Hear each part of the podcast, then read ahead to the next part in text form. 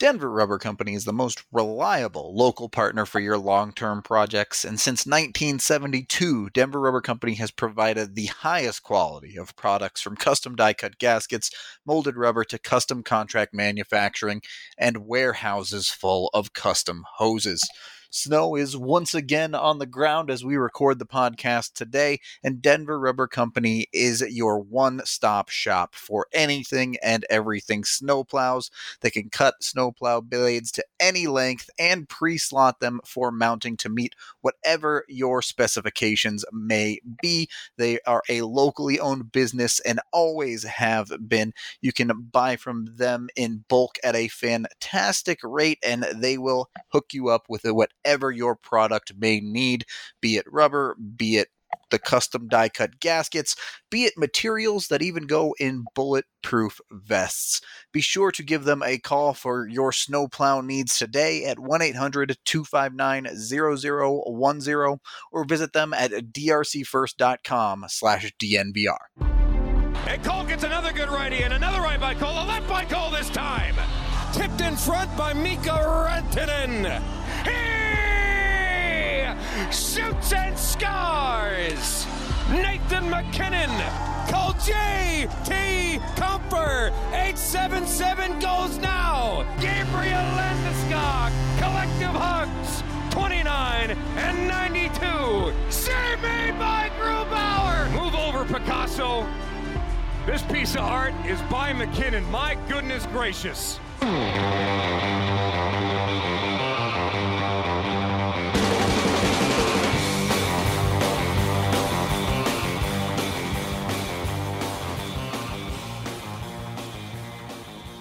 Welcome into the DNVR Avalanche podcast presented by Davidson's Beer, Wine, and Spirits. Get on their app and check out their deals. They have a bunch of good ones going on right now. You can even order it to get delivered from either of their two locations in Centennial or in Highlands Ranch. They also have an insane stock in their stores. You really have to go down and check it out for yourself to see just how much alcohol they have. And on weekends, they'll even let you taste test some of it as they do hold tastings there. Again, just download their app today and give them a look. Maybe pick up some Breck Brew while you're at it. I'm Nathan Rudolph. He's AJ Hafley. We are here on what is Wednesday before the Abs play the New York Islanders tonight. We touched on it on yesterday's episode, but Martin Kaut will be into the lineup, and we're starting to get a little bit better feel. It looks like he will be playing on Pierre Edouard Bellemare's wing. Evan put up a piece on the DNVR that I highly recommend you check out with some quotes from Bellemare himself. AJ, are you are you feeling confident about Kaut, knowing that he gets to play against or play with rather this veteran type line? It feels a lot better knowing that he's going to be put on a line that Bednar is going to want to lean on a little bit more instead of going down and playing on the Kamenev Jost Tynan experiment, I guess. The the other guys kind of line, yeah. yeah, yeah, straight up. Um I just I just think that this is this is encouraging, right? Like we wanted to see him get an opportunity. We didn't want to see another AHL uh another AHL veteran who we've seen. We we didn't want Jayson Megna. That's what I'm really saying. Pretty much. Dries would have been better than Megna, but even then, much prefer Kaut. Um, I just I'm excited about it, and I think Kaut's a, gr- a great fit, just like Shane Bowers would have been. Um, Kaut's going to be a great fit in that they're looking for they're looking for a guy to help the bottom six. Like, yep, through and through. That's what they're after. That's what they're to get. Uh, and this this lets him get his feet wet a little bit. This hey, go just go play, man. If he doesn't get two in his head, he doesn't get the the rookie nerves, and he just goes and plays, he should be just fine. Is there any thought to potentially giving him some PK time? We've talked about how rough it's been on that side of things for the Avs, and Matt Calvert, a key penalty killer for this team, is out of the lineup. Uh, yeah. Um, I doubt it. Yeah. Um, but you know, they threw Jost out there a couple games ago. At that point, maybe they're willing to try anything. Exactly. Maybe maybe they are at the point where they're just like, look, let's let's try stuff. because Kaut does PK in the AHL, and it's not. I mean, the Eagles' special teams are not the best. We'll put it that way, but it's something that he understands how to do. It's certainly something that should be in his repertoire long term when he's looking to make the NHL full time. So, getting Yeah. a look at him there certainly wouldn't hurt in that regard. It definitely, and it would give him a chance to kind of flex the profile a little bit and say, "Hey, this is who I am." And we know that they've tried to implement similar systems in uh, Loveland as in Denver, uh, and and that he regularly plays the PK there, so it's not like he would have a major adjustment. He should be able to come in and be comfortable. Right. And uh, for someone like him, I've always said I think he's going to be a better player in the NHL than he ever was in the AHL or still is because there's so much more structure when it comes to the NHL game. Players are almost always where they're supposed to be and things like that. And that Kaut plays a style that plays off of a team very much like that. He can struggle at times in the AHL because players are just all over the place and when he that player is there ready to receive the pass when the player is hitting him with the pass when it's supposed to be coming that's where I see Kaut really finding his footing early on. Yeah, I'm. Yeah, I'm with you. So some hope there certainly on Bellemare's line you're hoping it's more of a, a 10 minute type of thing maybe even more in a perfect world but not the six minutes a night we've seen from some call ups in the past and with guys like Dries with guys like Megna where it's very clear that Bednar doesn't really want to play him unless he absolutely has to and I what what's a successful call up here for Kaut? It looks like he's probably going to get a couple of weeks, assuming he doesn't look abysmal. Are points a factor here at all, or is this just a get your feet wet in the NHL type thing? Uh, that's. I guess that's the question, right? Yeah, Uh, if I knew that for sure, boy, I'd be in the soup, right? I suppose, but Um, I, I, both. Can it be Yeah. both? eh, sure, I'll allow Um, it. because I mean, we're talking, we're we're talking like this is not a small trial here. Like, like the abs. I, sh- I should say. I'll rephrase. I'm sorry. The abs are in need of a forward of some kind for the next couple of weeks, at least until Matt Calvert is back. Right.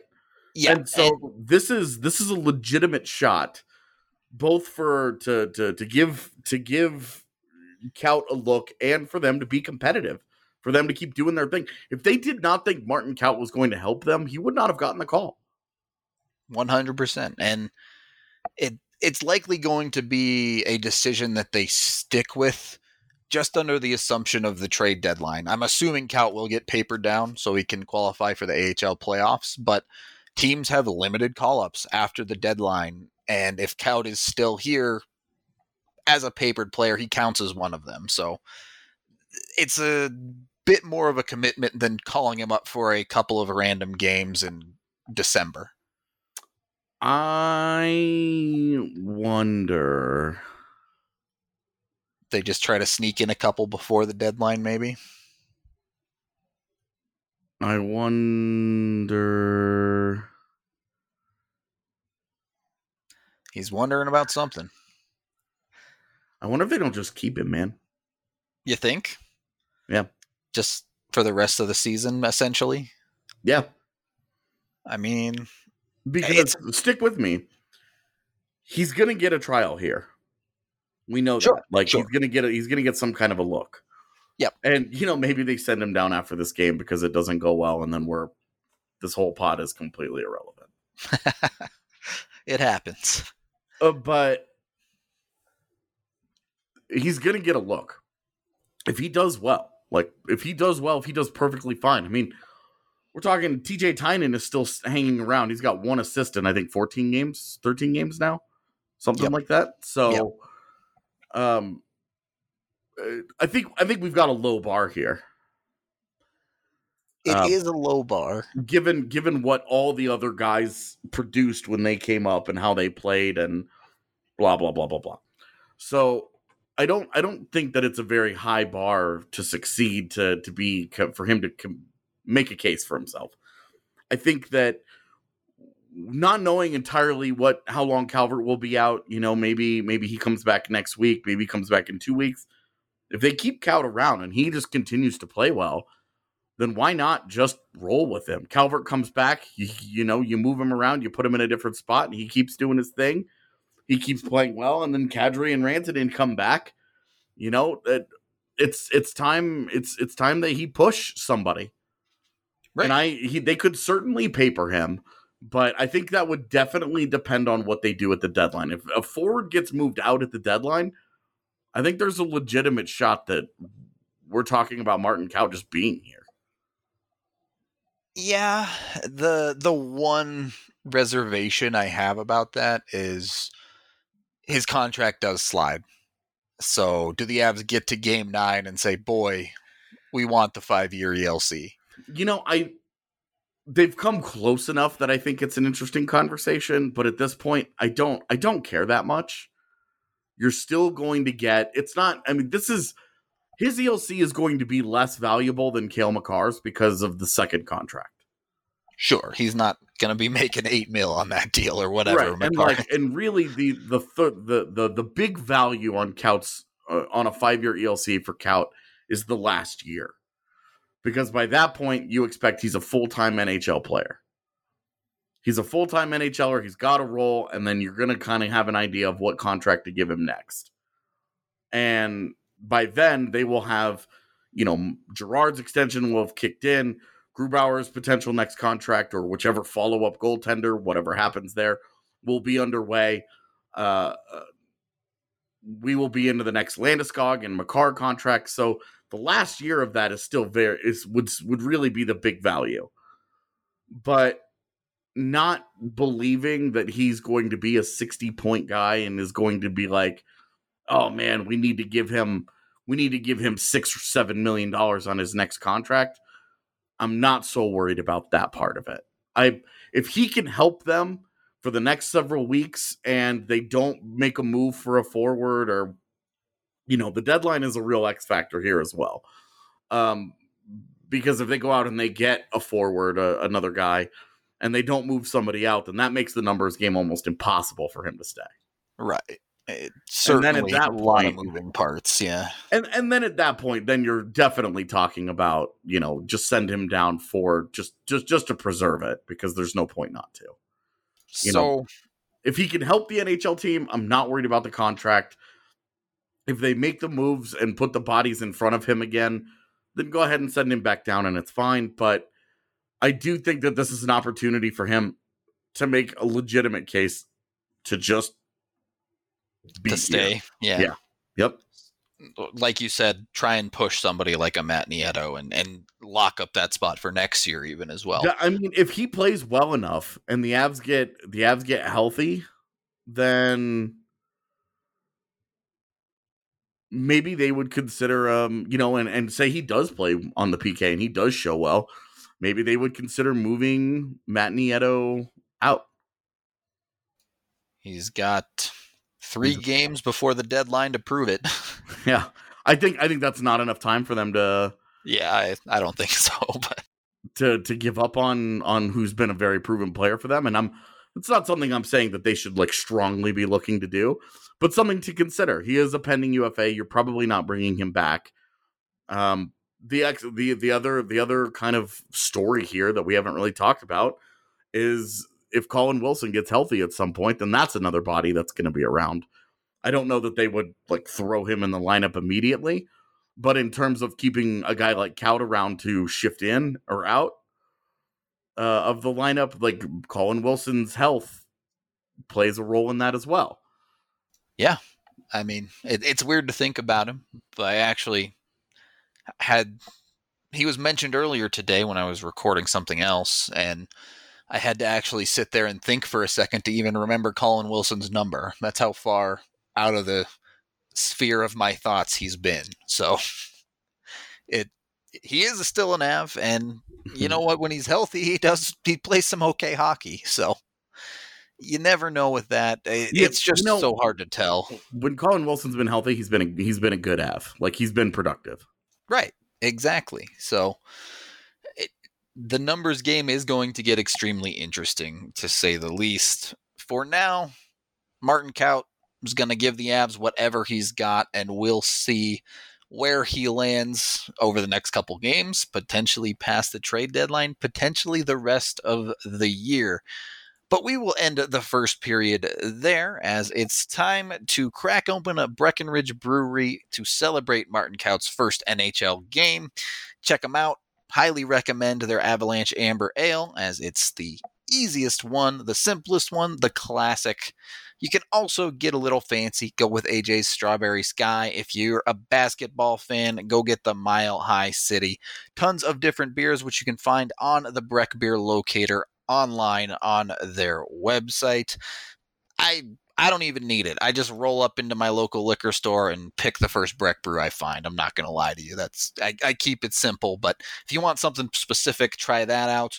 Also, be sure to show up on Saturday for our late night watch party against the LA Kings. Be sure to RSVP. We will certainly be drinking Breck beers over at the Blake Street Tavern uh, that night. So come by and say hello. Second period of the DNVR Avalanche podcast presented by Davidson's Beer, Wine, and Spirits with Rudo and AJ.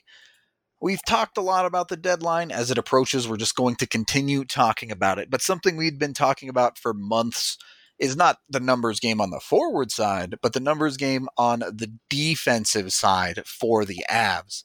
With Byram coming, with potentially Timmins pushing for an NHL spot, it does seem like there's going to be an odd man out, if not at the deadline, certainly in the off season for the Avs. We've talked about Zadorov a lot as being a piece that could be moved out. We've talked about Ian Cole to some extent being a piece that they could try and flip as a veteran rental to someone. We haven't talked as much about Ryan Graves as another potential option. I think it's very fair to say Cale Makar is not getting traded. Sam Girard is not getting traded. Erik Johnson has an NMC. Very, very unlikely to be traded. But Graves, look, he's established himself as an NHL defenseman, and that's potentially to a certain extent cost controlled. Teams are going to find that valuable, are they not? They're going to find it very valuable. Uh, we're seeing um, this this market has gone crazy uh, over veteran defensemen who are on uh, pending UFA deals, and the one the one who has been on uh, the Alec Martinez got traded to Vegas. He got two second round picks. He's 32 years old, and he's his deal only runs through next season. Right. Uh, You're looking at the floor of these defensive deals, and Dylan DeMelo got a third rounder as the absolute lowest price so far. Most of them are getting a second plus. Right. And so I think it's I think it's worth talking about. You know, while Graves has been a, a legitimate revelation for them, he's been solid. Um, you might be looking at a at a situation where it's as good as it gets for him. Right? Like realistically, this could be as good as it gets.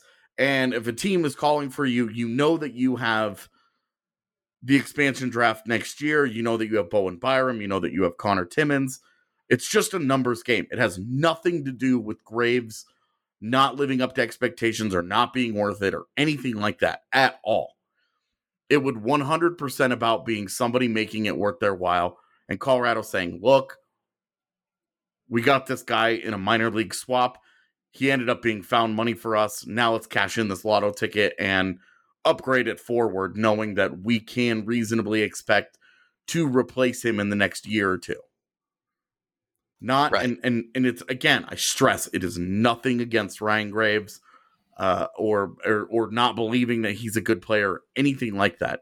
It is just maximizing the player's value on the business side of things. It's it's kind of the opposite even. It's the fact that he has been such a good player that is why he's so valuable right now. Right. We would not have been talking about him at the trade deadline otherwise.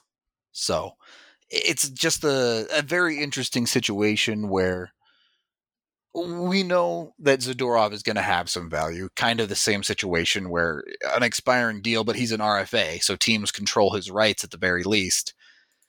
Graves the same, but also going to be significantly cheaper, if a little bit less experienced in the NHL.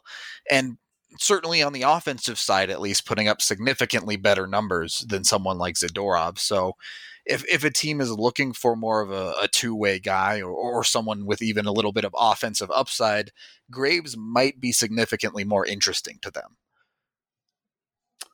Uh, it definitely could be. So a little bit of a different look to yeah, have it, on the market. I mean, if you're a team, let's just go with Montreal. Montreal's the hot team today that everybody's talking about. Marc Bergevin is in Denver for the second straight game. Um, Mont, um, uh, Ab Scouts are taking in another Habs game today. So there's there's some connections there to say the least. so I just I just think that there's enough smoke there that we can have this conversation, right? Sure. I we already had talked about Tatar the other day. So Right. And you look at a guy like Graves, what what is Graves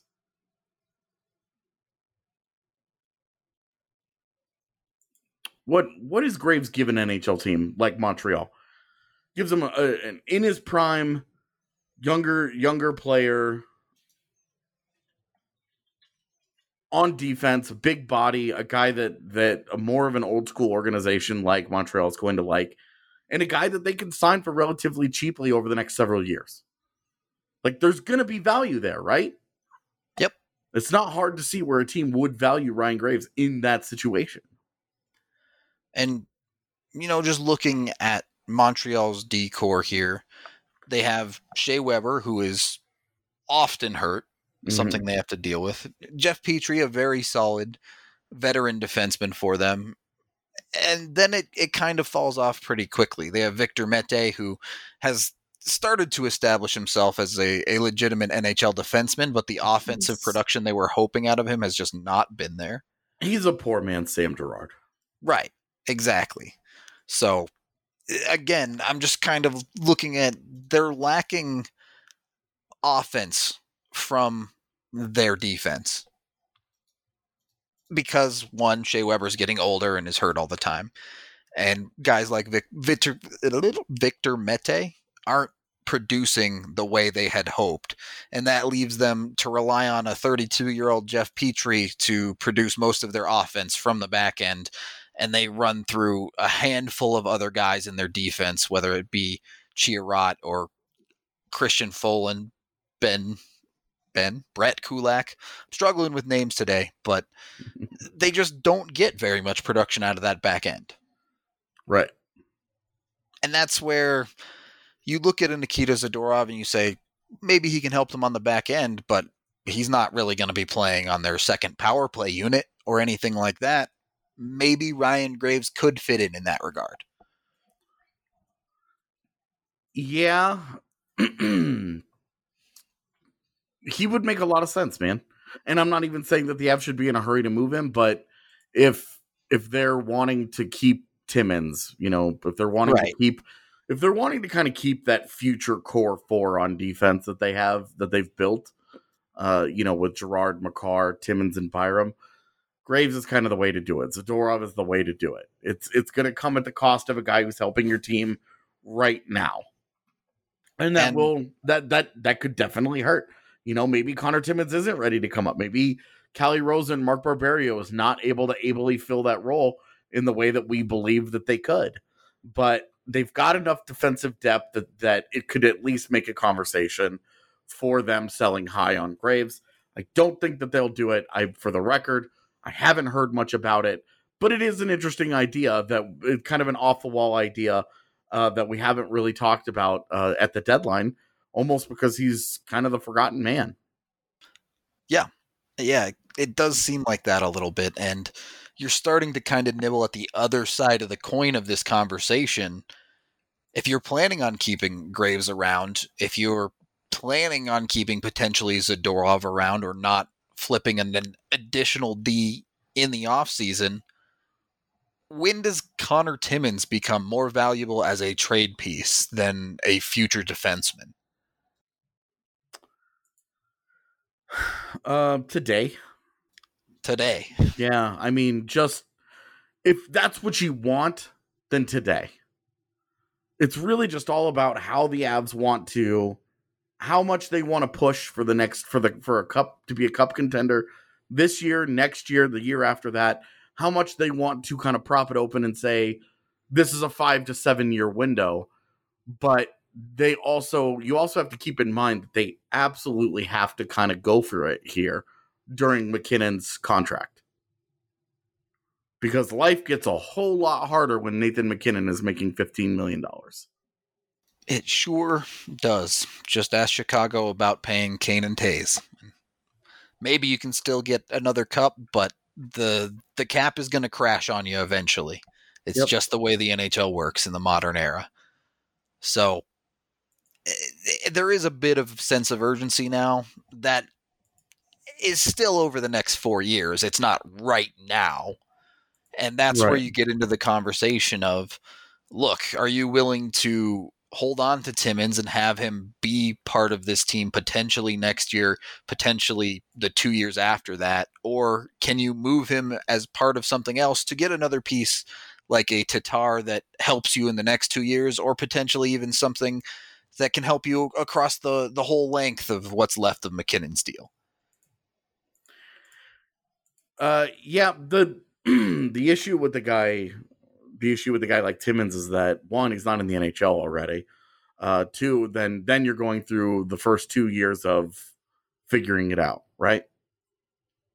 Yeah, like- It- You're going through the rookie growth, the young player stuff, and uh, now okay, those two years are up. Now we're in MacKinnon's final season.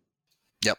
And on the there are teams in the NHL right now that would take Timmins and put him on their NHL roster. So that's a value point for Timmins that there are teams that will want him to be an NHLer today where the Avs have not yet been willing to make that commitment. Yeah, I mean that's that's kind of it. And with Timmins, you know, with the the addition of Byram and the likelihood that even if he doesn't push this year, which we talked about yesterday, he's going to be on the team next season. He just is. He's going to be an Av next year. Yep. And, And that- uh, is a cup contender then going to play two rookies? Like we've talked about this a lot this year.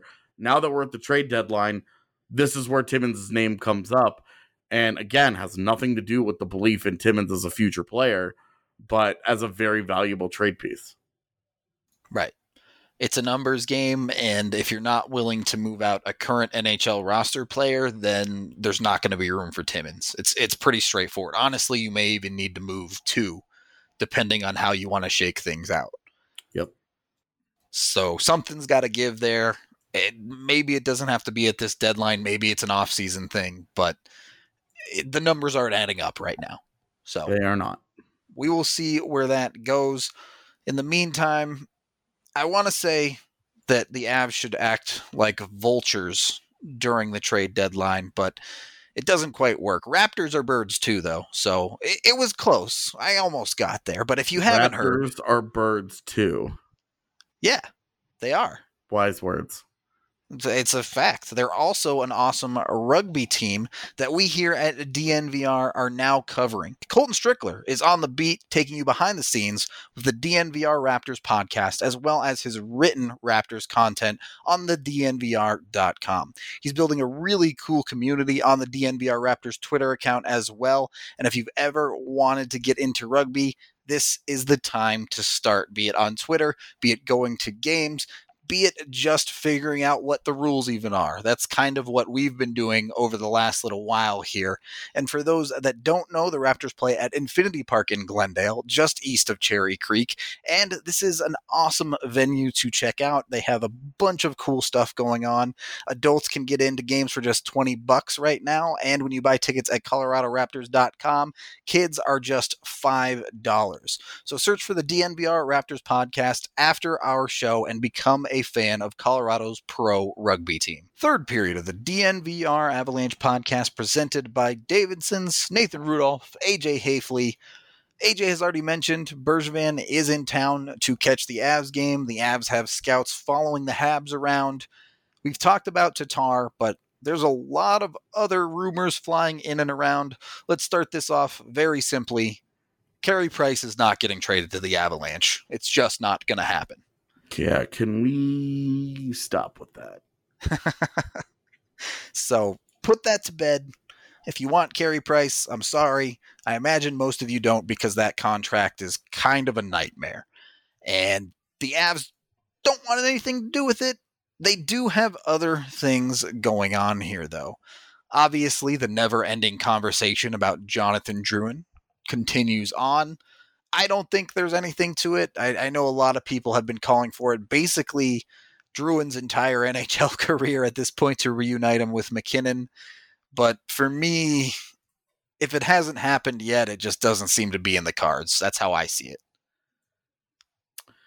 I'm so over the Drouin thing, man. Yeah. yeah, I really am. I've, I've kind of sniped at some people on Twitter about it because I'm like, can we just stop with this? Like, I have not heard about any kind of Colorado Drouin connection basically since Wall left. Yeah. So for me, I'm just like, let's just put it to bed. Let's move on. and it's not even, it's honestly not even like it's a bad idea. Like he's mid twenties. He's signed for the next couple of years at like five and a half million, which and these days for a top six player, like we're we're we're sitting around talking about signing Burakovsky to that, and he could be on his way to a sixty point season. Yep. Like, you know, like it's it's not a bad, it's not the worst idea to go and get a mid twenties cost controlled top six forward who can help you. But the problem Drouin gives nothing you defensively is absolutely awful in his own end. There has noted attitude problems that have followed him from Tampa Bay to Montreal. And this whole idea that Nathan MacKinnon and Jonathan Drouin being back together, I wouldn't even play them together. So they'd be on the same team, but it wouldn't be some right line I'm, reunited. Yeah. I would be I would I would start by putting him next to Kadri. You know, obviously this is assuming health, um, because Drouin was always a great playmaker, slick a slick passer and and great vision high hockey IQ. I'm gonna put him with the trigger man. I'm gonna put him with the guy that likes to shoot a lot. Yep. That's what I'm gonna do. And then I'll probably have Landeskog on the other side from that. To round out the defense a little bit, yeah. Yeah, I mean, just to round out a little bit of an all-around game where you know Landeskog just kind of does a little of uh, uh, of everything for every line that he's on. Sure, assuming he's playing well. I understand somebody's listening to this and freaking out that he's been terrible, AJ. Like I, I, I know he has not been good, but assuming that they get the best out of him, uh, if a guy's not playing well, then you know. It doesn't really matter well. what line you put him on when not, you're struggling. It's, yeah, it's honestly not like Drouin is a terrible idea in a vacuum, but it's the idea of Drouin because he was MacKinnon's line mate in junior. And I'm always like, okay, well then why don't they go get Martin Frk? That guy's an AHL lifer but he MacKinnon, played on that. MacKinnon would do way more for his career than he would do for Drouin's at this point. It's true. But realistically, uh, I just haven't heard a lot about it, and it's funny that people are will be so like we don't want to we don't want to bring in a locker room cancer. Noah Vander Kane, Jonathan Drouin though, and it's like Drouin is inside the game has worse of a reputation in his locker room than a guy like Kane. Yeah. Now, today. A few years ago, not the case, obviously, but today. So I, yeah, I just think that that's interesting. Interesting to say the least. I'm not sure if there's anything to any of these names, but just kind of looking up and down Montreal's roster, if Tatar isn't it, you have someone like Max Domi having a bit of a down year, would be an RFA at the end of the season. Would love Max Domi. So that would be fun. I think the cost would be pretty steep given he had a 70 point season last year. Um, but certainly someone who has has bounced around a little bit, you know, leaving Arizona. You have Brendan Gallagher as well. I, kind of an interesting guy if you're looking for another pesty type. That style of, of grittiness that the Avs have oft been said to need more of. Uh, beyond that, boy, I don't, I don't know. Do you have a lot of belief in Phillip Danault or something? Maybe, like a fine player, yeah, like, but no, like really. And Max Domi was a guy that Colorado absolutely pursued when Arizona was looking to dump him for pennies. Right, they just didn't have Alex Galchenyuk to give up on at the time. Yeah, if if Montreal wants to recreate that deal uh, and and take on Tyson Jost, that's a deal I would do. Sure. Yeah. I mean, you, it's going to be a whole lot more pieces than just Jost moving around there. But if there's a a core base of a trade there, it's something that the the phone line should definitely be open on. Um, yeah, I I don't know. A lot of people have talked about potentially adding on the D side. I'm not for that, given everything we just talked about in the second period. But really, I mean, no one's taken on Shea Weber's contract. That's not happening. So the only real option for Montreal there is is, is Jeff Petry, and I don't love that uh, for a 32 year old defenseman.